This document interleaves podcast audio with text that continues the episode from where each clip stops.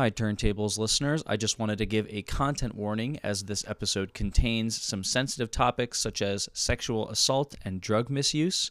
If you are sensitive to either of these topics, we suggest checking out a different episode of ours. But otherwise, enjoy the episode. It's a metaphor.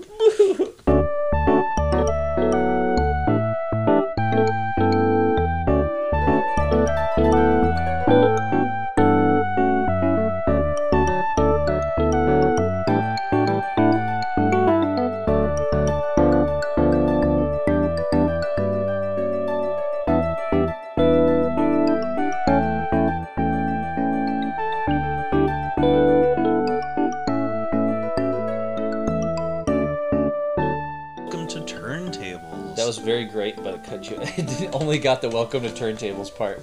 Hello and welcome to Turntables, featuring your hosts Stitch and Kevin talking about the 2020 release "Fetch the Bolt Cutters" by Fiona Apple. She's been in there too long, Kevin. Far too long between albums, am I right? That's true. That's true. Between Pitchfork tens as well, which we will also address. Oh address. yeah, this broke a 10-year gap in tens from Pitchfork. yeah. Their most recent, prior to this, being um, Kanye West's "My Beautiful Dark Twisted Fantasy," which in 2023 is hilarious and terrible, Yeah. mainly terrible. But less less on a macro scale. Eight years since her last release. yeah, Idler Wheel was 2012. Wow, that was um among my favorites from 2012. I think it made my top 10 for the year. Nice. I, I, I like that record. Yeah. Um, I we had talked before this slightly about how this uh this album and Idler Wheel are kind of the two Fiona Apple records I know the best. So I Me kind of well. got the latter half of the of the discog on the mind more so than others. I gave um, title and When the Pawn with like the other 80 words in the title of that record um, one listen each and thought they were both quite good. Okay. Uh, they were more steeped in like the traditional like '90s production of the time. I think um, Idler Wheel and Bolt Cutters are a lot more Fiona and her piano Gotcha. without like the like the strings and the the drum beats, like the more conventional drums. And we'll get into the drum production of this mm-hmm. album. I'm oh, sure. absolutely. On a, even on a track by track basis, there's a lot of interesting stuff. It's it's really predominantly piano, percussion, and Fiona's voice on here. Yeah. Yeah, there are And some dogs. Right. the, the famous dogs. There are some other moments where there's other instruments, but Mm-hmm. yeah, right, primarily um, percussion, piano, voice, and voice, voice and how I would say. Yeah, I find her vocals are a little underrated. Well, she's she's a very prominent and prolific artist. Like she's not quite a household name, but she, she is and she isn't. I, I guess it depends on who you talk to. Yes, yeah. I- And I knew her first from Yeah. I had a Nightmare Before Christmas deluxe like double disc oh, thing. Oh, she was on that soundtrack. So there's like a second disc where they had like bands or artists cover songs, and she covered Sally's song from Nightmare Before Christmas, alongside uh, I believe Panic at the Disco's cover of "Kidnap Mr. Sandy Claus." I need to hear this um deluxe. Yeah. yeah. I, we we could pick that for a Halloween episode. That, might could be fun. fun. or a Christmas episode. it's somewhere in between, maybe. How about November? but anyway, I'm derailing this myself just by having to name drop of the fact that uh, I have We should do a Danny Elfman episode too. Oingo Boingo. yeah, yeah. Dead Man's Party is a great record. But um, we digress, of course. every episode at least at least seven times. Um, Fetch the Bolt Cutters 2020 release. Um, I feel like was this album recorded and produced during the pandemic, or was this recorded beforehand and it just happened to have some really good coincidence? Yeah, that's a good question because the shutdowns really hit like mid March, and I believe this album was released on April seventeenth, if I'm remembering the Yeah. calendar right. So my guess is it was recorded pre-COVID. That's what I would think based too. rollout schedule. Perhaps we should have done research on this. Perhaps I should have said something. Yeah, you, you picked it, man. Um, but the the titular track "Fetch the Bolt Cutters," although not directly about being inside your house too long, I think that was a big uh, pillar in the album for a lot of people, and caused a lot of the hype around it. Maybe, or at least contributed. Maybe not caused directly or solely, but this was talked about by a lot of people I knew at least. Yeah, it really set people ablaze. I think part of it was we'd been stuck in our homes for about a month, and I don't remember exactly which month all of my favorite 2020 releases happened to fall, but um, this, I mean, her first album in eight years, her fifth album total, pretty big. Um, Yeah. Artist. Pitchfork slabs a 10 on it like the day after it's released, and uh, well, what else am I gonna do? I've I've been at home for over a month. There's this new Fiona Apple record. I just gotta check it out. Yeah, yeah. I remember seeing That's memes what I did, like next day after the Pitchfork review of like it's taken from SpongeBob and it's like uh, the training video. And when he's like bowing before the poster of the Krabby Patty, but it's replaced with the Fetch the Bolt Cutters album artwork, and it's like Pitchfork be like or something like that. I do really like this album cover. Yeah, On, we can on talk a about side that. note, yeah, the, I think black as a background color is fitting for like the kind of. And like black and white photo for her face in the center is also fitting, and her facial expression is also very mm, fitting Right. for the, the music contained herein. and the kind of cartoonish stuff around it i think is also kind of fitting for maybe not the content lyrically of the album but the approach and kind of handmade feel that the album has this is a very like this is a very created album from like resources around her I, and we'll get into this on a track by track basis but this is kind of what the one of the biggest appeals for me was is like pots and pans from her house are part of the percussion. There's you know the famous barking dogs. There's a lot of just like stomping on the floor and I feel like the space is used really well on this record. I recall reading that this is the first time Fiona produced the record herself rather than Oh, having okay. someone else. And that, that also makes sense. It's it clearly in her home studio, so Yeah. don't need to hire someone else if you're Right. it's like a house. piece of her, you know, and that's Yeah. cool. I think that's a really interesting uh, approach. I think this album came out at a similar time uh, to Charli XCX's How I'm Feeling Now, which is another famous all recorded at her Mhm. house pandemic album. And to just bring up a couple more albums, because why not? Yeah. This is a record that we mentioned, like piano, percussion, voice, being like kind of the three core tenets of what the proceedings are. Kind of similarly to how um, on Björk's Homogenic, it's strings, beats, and voice. Or Oh, on yeah. uh, an album we covered already, the uh, Animal Collective debut, it's um, synthesizers, voice, and quote unquote perfect percussion. Right. I love that callback. the perfect percussion is just like such an awesome way to credit yourself. yeah i would love to do like a mini episode for the youtube channel on just like creative liner notes there's a brian eno record uh, another green world where um uh, robert fripp is credited for restrained lead guitar so I got to hold the door open for Robert Fripp. you did yeah okay our podcast my co-host Sitch held the door open for Robert Fripp, and he said thank you. That's true. So our credibility should be through the roof now. King Crimson fans who King- are watching our Fiona Apple episode. we I- salute I'd, you. I'd see. I was gonna say I could see a lot of overlap there. Honestly, we we were talking overlap earlier. I feel like King Crimson is not the the least amount of in the Venn diagram of things we mentioned already. If nothing else, for the fact that they both really define like a really cool sub pocket of the respective decades that they were active. Yeah, I would I would say that's actually quite quite a deft analysis. Is that I, I'm pretty sure that's a compliment. I meant I meant it as a compliment. Yeah, I, I love both um, for different reasons. Well, I'm, I'm sure we'll do like a Lark's Tongues episode or something Mhm. down the line. So you have that to look forward to, listeners. we're, we're hardly talking about the album we came here to talk I think I cited like usual. five other albums in the past five minutes. But coming back to fetch the bolt cutters, um, do we want to start somewhere? Um, you mentioned the title track. Yeah, sure. We can we can go there. I know it, uh, it appears third on the record, and I think this is. I, I kind of view the opener and Shameika as like a package deal.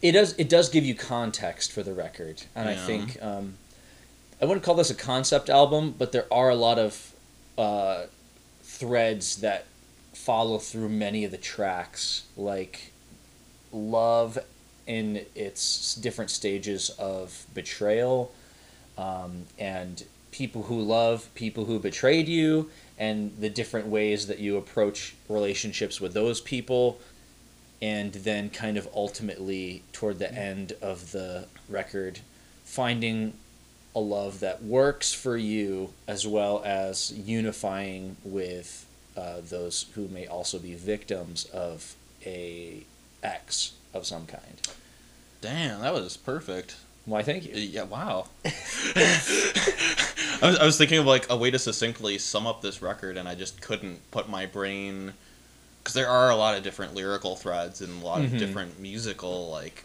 happenings throughout, and I think part of the appeal for me is that you kind of get like 13 different snapshots on Fiona's love life. yeah and it's not clean either Yeah.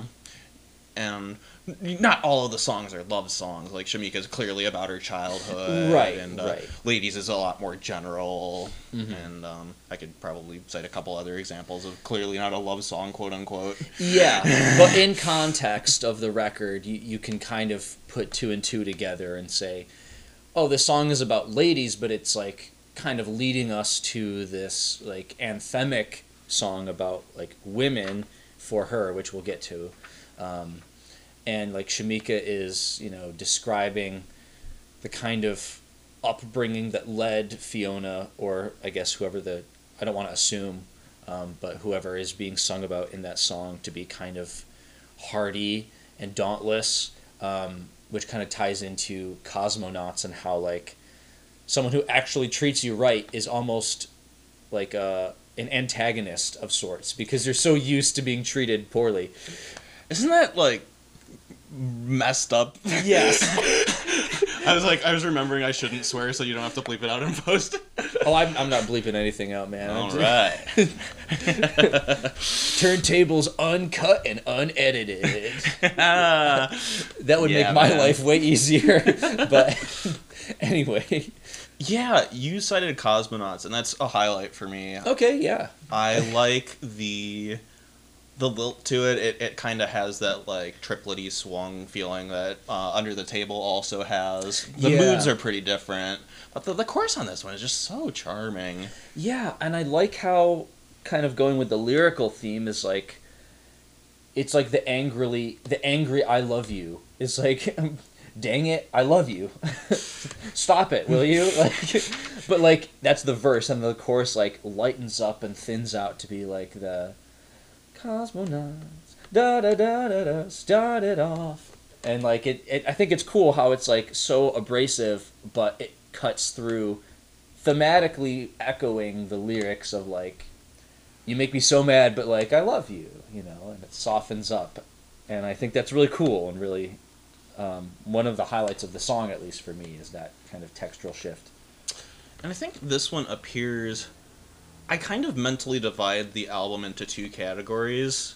For, for like if you were to like list the song into like two columns for instance Mhm. uh, between the songs that prominently feature the piano or like some sort of chordal structure underneath Fiona's vocals versus Mhm. ones that it really is predominantly just voice and percussion with like the occasional backing Yeah. vocals. I think Cosmonaut falls pretty overtly into the like the thicker arrangement. Mhm. Nothing on this record is densely arranged. yeah but it never feels weak Yeah, and I think that's a testament to both the songwriting and the arranging. I would agree I would agree I find um, newspaper goes pretty squarely in the other direction. yeah that is like five and a half minutes. I think it's just her, her background vocals, and like the beat and like the tempo kind of increases midway through. And it's just so menacing and Yeah. it's so like gritty. And it's a highlight for me if you couldn't tell. It's like that seeping jealousy when you see someone's like curated life. Ooh. Yeah. I like that. Could you elaborate on that? yeah, sure. Yeah. Um, and this is addressed in other spots too. Relay also addresses kind of like the. I don't have the exact lyrics in front of me for that one. I one. resent you for being raised right. I resent you for being tall. I Right. resent you for getting no opposition at all. Right, because it's like both of these are kind of songs where you're viewing this person that is with an ex of yours through just the lens of like your phone. And you're like, wow, they're perfect in everything that I wasn't because that's what they're choosing to show me. And that, therefore, I am evil and they are evil is kind of the thesis. I- I'm getting more into relay territory now, but newspaper is kind of more breaking that down and switching the blame to the aggressor and the abuser rather than the person who's with them now, I think. Yeah. I think I know I don't want to get like too into the specifics cuz it's it's Fiona's life, but um Mhm. she she has suffered from abuse in relationships and I believe in her Yeah. childhood as well. And so that that kind naturally seeps into the songwriting. Mm-hmm. and I found that um, there there are some. Um, we, we, we had a content warning at the beginning of this episode for uh, one particular song, but yeah. Like looser versions of like that sentiment can be felt in like uh, newspaper and relay, like we mentioned. Mhm. Um, which I guess would be a natural seg- segue into um, track eleven. Yeah. We might, we might as well talk about it now since we've been kind of beating around that bush for a minute or so now. Um, mostly a cappella song, yeah, which is like, it's like pastoral at the beginning. and it crams it's under three minutes in duration and i could i count four distinct sections. Yeah, and I I think it kind of it feels almost like a therapy session in some moments where it's just like this thought is kind of related to where we were, but we like jumped to like you know like it starts off as this kind of um, like litany of like stuff that this person may have done wrong, and then we start kind of taking off, and we're you know snorting cocaine off of a mistress right now. And it, it just like gets really intense really fast. And then it kind of bubbles up to this you know big kind of reference to the singing in the rain song good morning. It, and there's this big exclamation of and you know content warning where she literally just says good morning good morning. You raped me in the same bed your daughter was born in and that's like the big climax of the song. Yeah the um i think the, the vocal harmonies are like a fifth apart and it's some of the highest singing she does on the whole record. Yeah, it, it, it very much is kind of the the highest peak of the album in terms of I mean it's just totally barren it's like uh, arrangement wise it's just her voice and like a wood block or whatever it is that is making that sound and then it's just this big exclamation of that um, and I remember we talked about this a little bit before the podcast, but like when I heard that for the first time, I was like, did I hear that right? Like that's so bold and powerful to just go and do and that's this is a highlight for me this track. This is my favorite fiona apple song I, I mean, rightly so. It's very Yeah. very good and very powerful and moving. and like on on re-listen like right before the the podcast that we're recording right now I, it just cinched it for me like the, the build up is superb that like off kilter tempo shift a minute or so in to get to like the mm-hmm. second version of the pre-chorus the the climactic section you just mentioned and i'd love to point out the outro like that repeated Yeah. you were so high is creepy as all hell It's so haunting. yeah Oh man. I love songs that cram a bunch of material into like a pop song duration length and it all makes sense and it all complements each other and it all logically sequences from like the prior material because it's very easy to write a song like that and have it be terrible. Right, it's the happiness is a warm gun uh, syndrome. or like Band on the Run, Yeah. or some uh, Some other Beatles example. yeah, or something like Moth in the Incubator by the Flaming Lips. oh yeah, of course. yeah, another Now this might be this might be me looking into things a little too much, but that's what we do here. Um, Oh, yeah. I can't help but notice that that same uh, song, "Good Morning," that they reference from "Singing in the Rain." There's also a moment, and you know, again, content warning again, in "A Clockwork Orange." Oh yeah, that You know where I'm going now. yeah that For those who don't know, there is a, a scene, a graphic scene, um, where this toxically masculine character is assaulting another character while singing "Singing in the Rain" from that musical. And I don't know if that's related or anything, or if it's kind of like a reference to like celebrity slash toxic masculine. I don't know. Um, but that's just something I noticed or thought about this last listen. It, I don't know.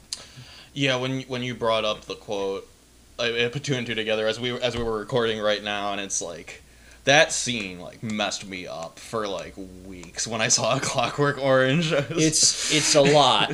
yeah, and like that was the first time I saw um something that of that nature portrayed in a movie, and to have it with like that creepy song is just. Ugh. Yeah, yeah. It's just all kinds of gross. And I think like using the song from that same musical to kind of reclaim the moment. I don't know. I could be reading too much into it, but I think that's an interesting line to draw. I think Clockwork Orange was released in like '73, so it's almost. Uh, Almost Almost 50 yeah, years almost apart. 50 years.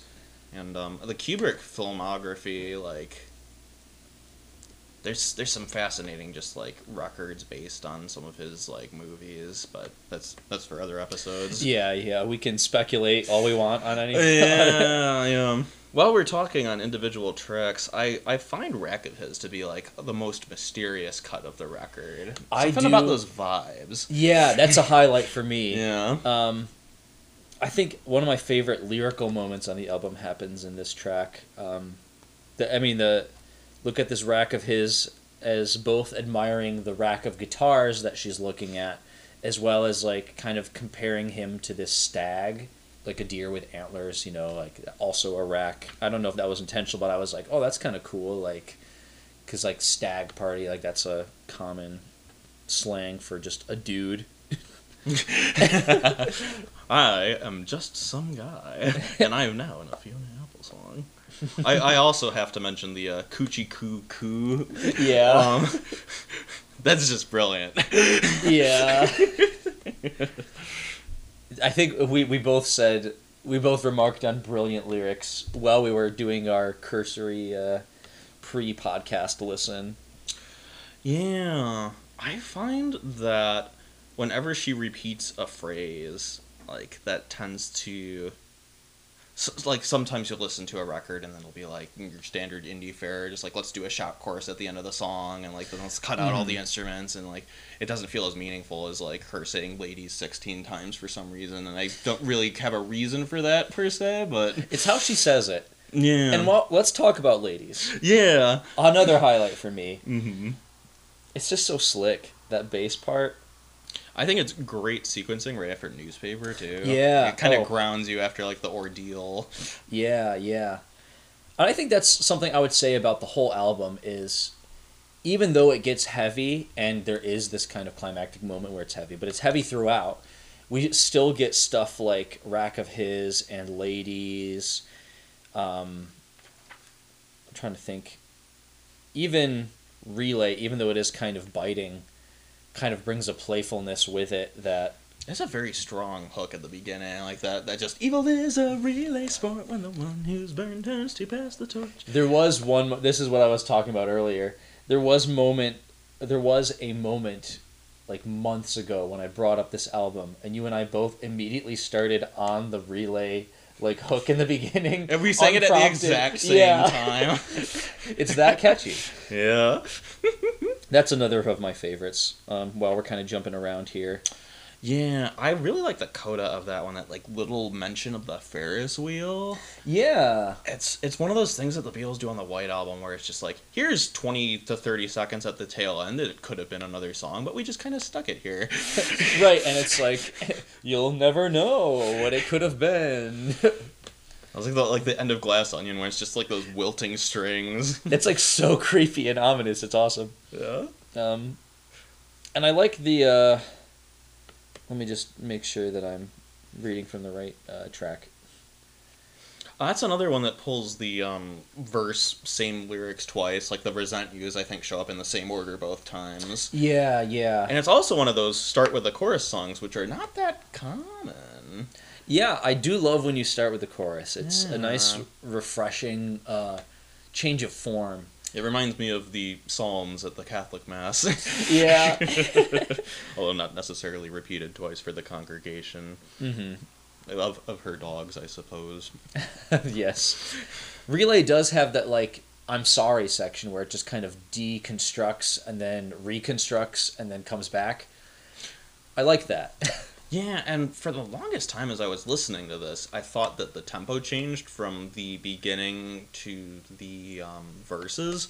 Uh, it's just it's just like a metric modulation. It goes into like more of a triplet pattern rather than the duple that you start out with, with Mhm. like the same underbeat. And I was like, oh, I see you, Fiona. That was very clever. if we're talking about time signatures for On I Go, I've got some time signatures. Mm, go ahead. It's like this ostinato bass song, and it's like six eight, seven eight, seven eight, nine eight, something else. Like it's it's a very intricate like rhythmic pattern. And eventually, she even like curses because she messes it up, but she kept it in. And I oh yeah, really that like that. fuck shit. Yeah. and that one's the the probably the most mantra like song on the whole record. Yeah, it's kind of like the reaffirming ending. Um, I think it's a perfect closer for like the, the twelve songs that precede it. yeah, when I last took notes on this, I was like not convinced as much, but like this last listen, I totally get it. Um, it's very organic and it feels, I don't know, it feels kind of like. You're gonna laugh. A metaphor. Okay. it's a metaphor. um, but like it's it's like chaotic and hard to keep together, but she tries and messes up and then gets back on it and like that's just life. And that's kind of just how you know, if we're going to try and tie in the threads of this album again, that's just how relationships work is if you fail at a relationship, the best thing you can do is pick up the pieces and move on. Yeah. No matter how bad it got. no On matter- I go. Yeah. I see you. I did a lot of reading into this one. Yeah, and you're you're more the lyric guy of the two of us. So that that that's on brand and like you come up with like the really smart conclusions like that like literally during the song she's persevering on the song about perseverance. I didn't write it. that cleverness is all Fiona Apple. It is, it is. I I find that the final three tracks on this record kind of form like a.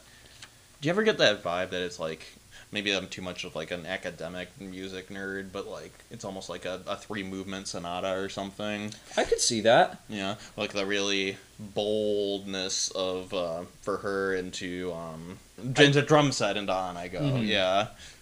I do. I will say, while while we're kind of on that topic, I tend to like the tracks on the bookends of this one better. I agree. It starts really strong and ends really strong. Like everything Mhm. from Heavy Balloon to On I Go, I think are either small or big highlights for me. Mm-hmm. Mm-hmm. Oh, and I guess Ladies too, and Newspaper. It, oh shit. Kevin likes the whole album. Yes, I do. Do we have more to say about drum set while we're there? That song was stuck in my head like most of December. Yeah. Why do you not want to try? Why do- It's one of those. I mean, this this album has a lot of really solid earworms, even if it's like just melodic and not even lyrical, because there are moments that are I don't know. I've I had just ladies stuck in my head, like just the first part, like for months. Yeah, I had a, a really good listen to that. It, it just showed up in um, a playlist, and kind of unexpectedly, although the time frame I'm remembering it like in an environment that I was in in 2019. So maybe that's the, the mind is weird because this came out in 2020. I'm positive of that, but I'm like remembering an apartment that I used to live in like prior to 2020 is like when I heard it. So I don't know what that was all about. We we can probably cut this whole bit. That's up to the editor, yes. and he likes tangents, so he might keep it in. Yeah, I think um like if I don't know if there were lead singles for this, but that one seems to be like lead single material the I'm most trying to of the remember. I think it might have been Shameika, Cosmonauts, and Drum Set. Okay, those those three I'll check out. I think. I pr- I'm probably totally butchering. I know Cosmonauts was a single, mm-hmm. but I can't remember all the others. Cool tidbit of Shameika before I forget it is that the verses and the chorus are a tritone apart. Oh, So like the the the opening motive is just like an A modal because like da na na na na na na na na na na, but then the bump bump bump is that's so cool because it, Yeah. it doesn't sound at all like it's like it doesn't belong. Mhm. Like you might think with a tritone. That's that's a cool song. Let's talk about that song. I love like the premise. Like she's just listing off all the parts that made her life like kind of hard, kind of repetitive, kind of difficult, Mhm. and it's like, but hey, Shameika said I have potential. Bump bump bump. yeah, and like I think that's a testament to like I love hyper specific songs where Yeah. it's this is a moment that happened, but I damn it, I remember it and I want to tell the world about it through music. Yeah, yeah. The thing that I like a lot about this song, first of all, I really like the line. I wasn't afraid of the bullies, but that made the bullies worse. I, I really like that line. Mhm. I don't like that it happened, but I right. I like that line. um, it just feels very honest. But I kind of like how you were singing that like beginning part.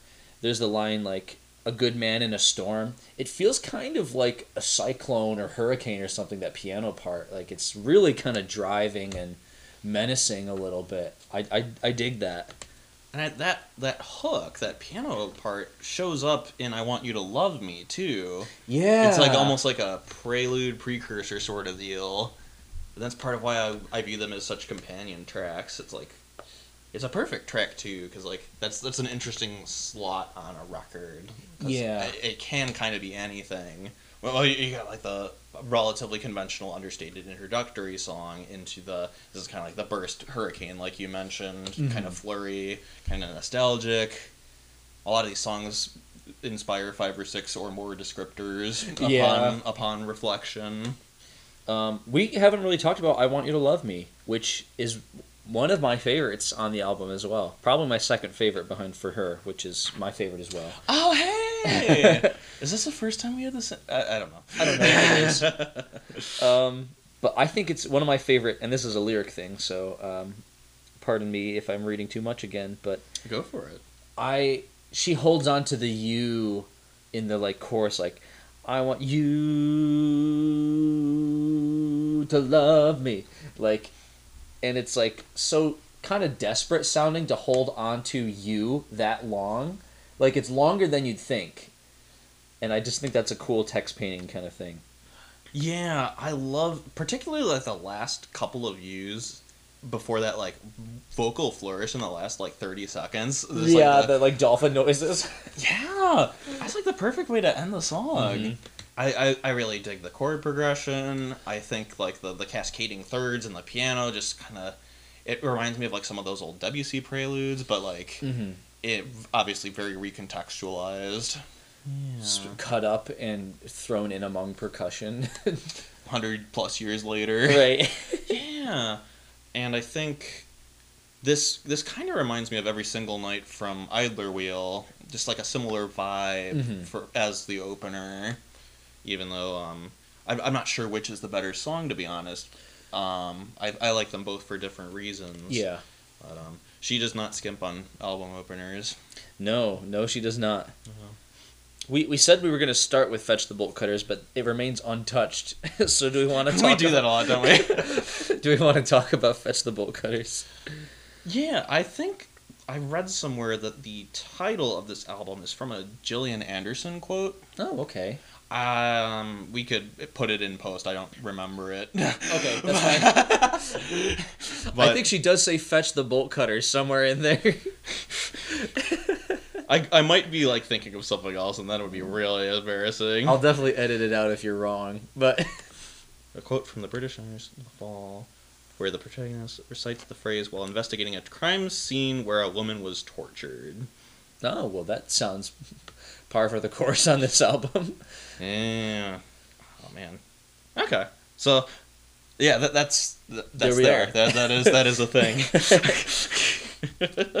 I feel like I do like the spot that this fills on the record as well because the first two are kind of setting up what the album's kind of about and then giving us background and fetch the bolt cutters is like I grew up like this and now we're here like I tried to fit the shoes they told me to fill and it's kind of like bringing us up to date and she's she's kind of trying to break through that prison that she's found herself in or that where she's being tortured I guess yeah, and you could like frame it as like an emotional torture because there Yeah. certainly are relationships that are of that nature.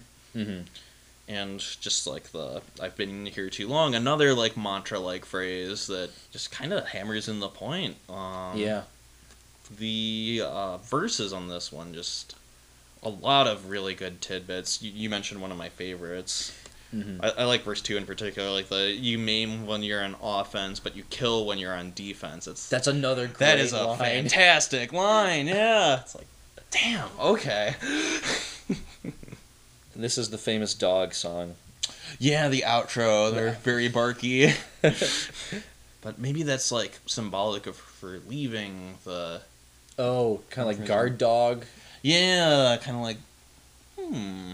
Maybe we're reading too much into this, but like that's the point of podcast. That's the point of podcasts. We're reading too much into it, and it's making it better. That's all that matters. Yeah, we're making it better. you and me. You're welcome, man. Fiona Apple. Please listen to us. Please don't get mad at us. we really, really like your album. I hope that your 2029 album rocks. Too. Yeah.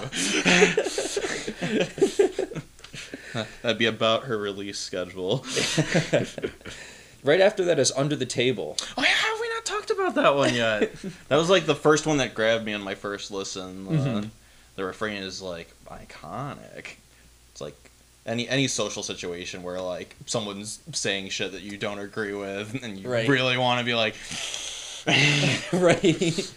I, I appreciate the boldness of this one as well. this one sounds the most similar to me of like her '90s output. Okay. Uh, for what that's worth. Nice. I, I'm, not, not super familiar, so I can't really comment. right. I um I could I could see this slotting in like Untitled somewhere like with a thicker arrangement. Mm-hmm. I like how the the chorus will be iterated on like different pitch levels and different chords. Yeah.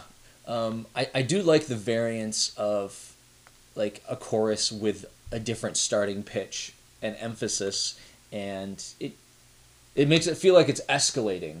Yeah, and I think is- pitch wise it is escalating. Like Mhm. first iteration it's like kick me under the table and then like later it's like kick me under the table all you want. Like actually climbing instead of the one monotone. Mhm. Yeah. Modulating chorus. I like that. Yeah. This this one um we were talking about earworms again and like that that refrain is just Yep. fits the words perfectly, instantly memorable. We we all been there at some point. Women probably more often than men. Yes. I think the only song we haven't talked about yet is Heavy Balloon. Oh, dude, that's another one of my favorites. Yeah, like that that main hook with like the I, spread like strawberries. I climb like peas and beans.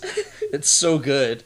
Yeah, this rocks. I love this one. You can reach up and pick a bean.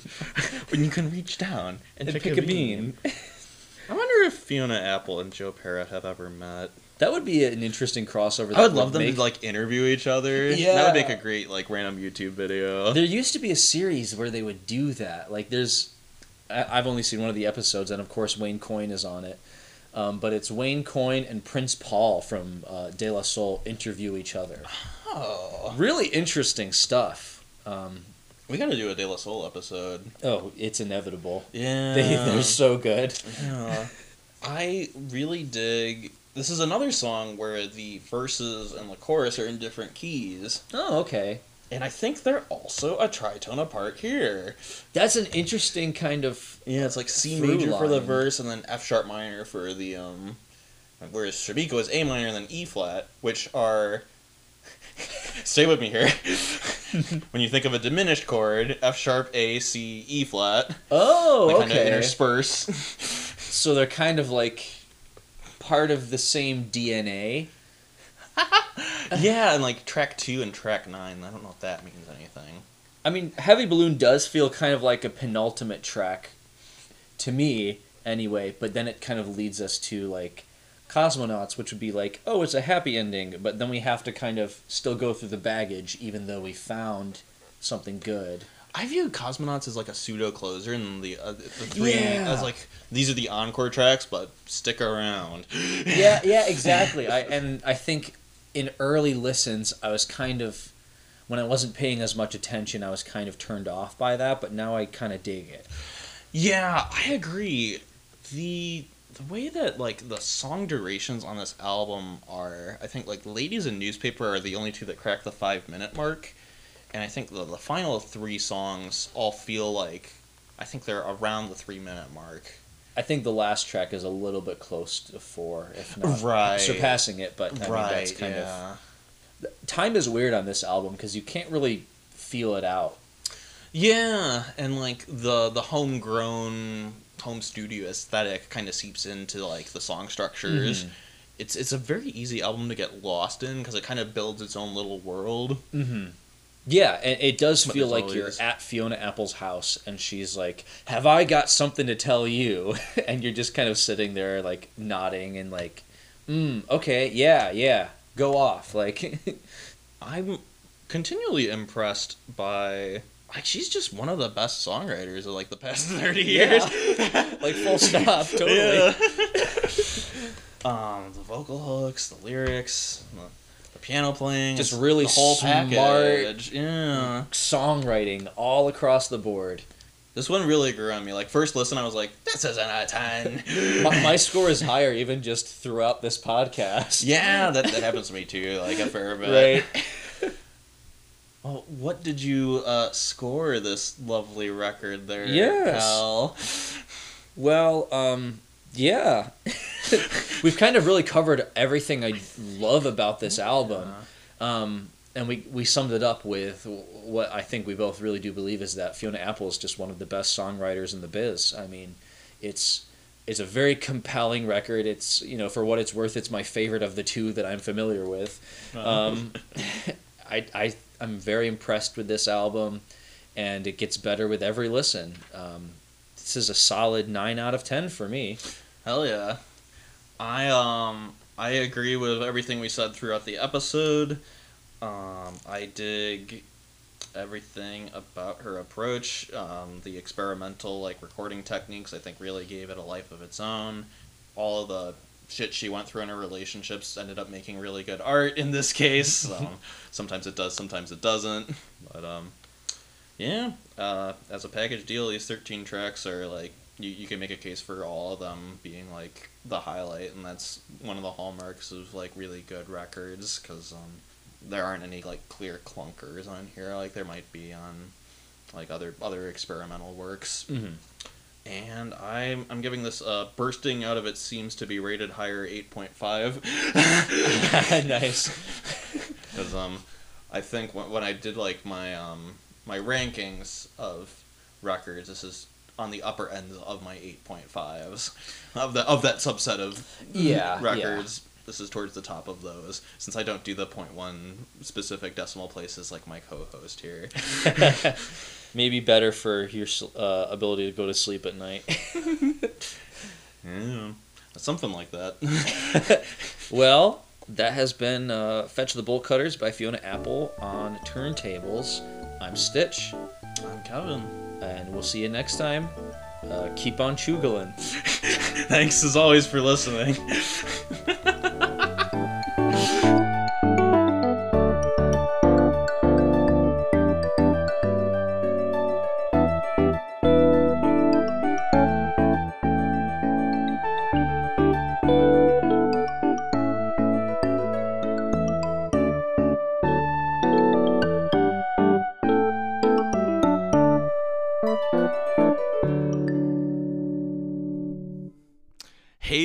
proggers. Let's get poggers.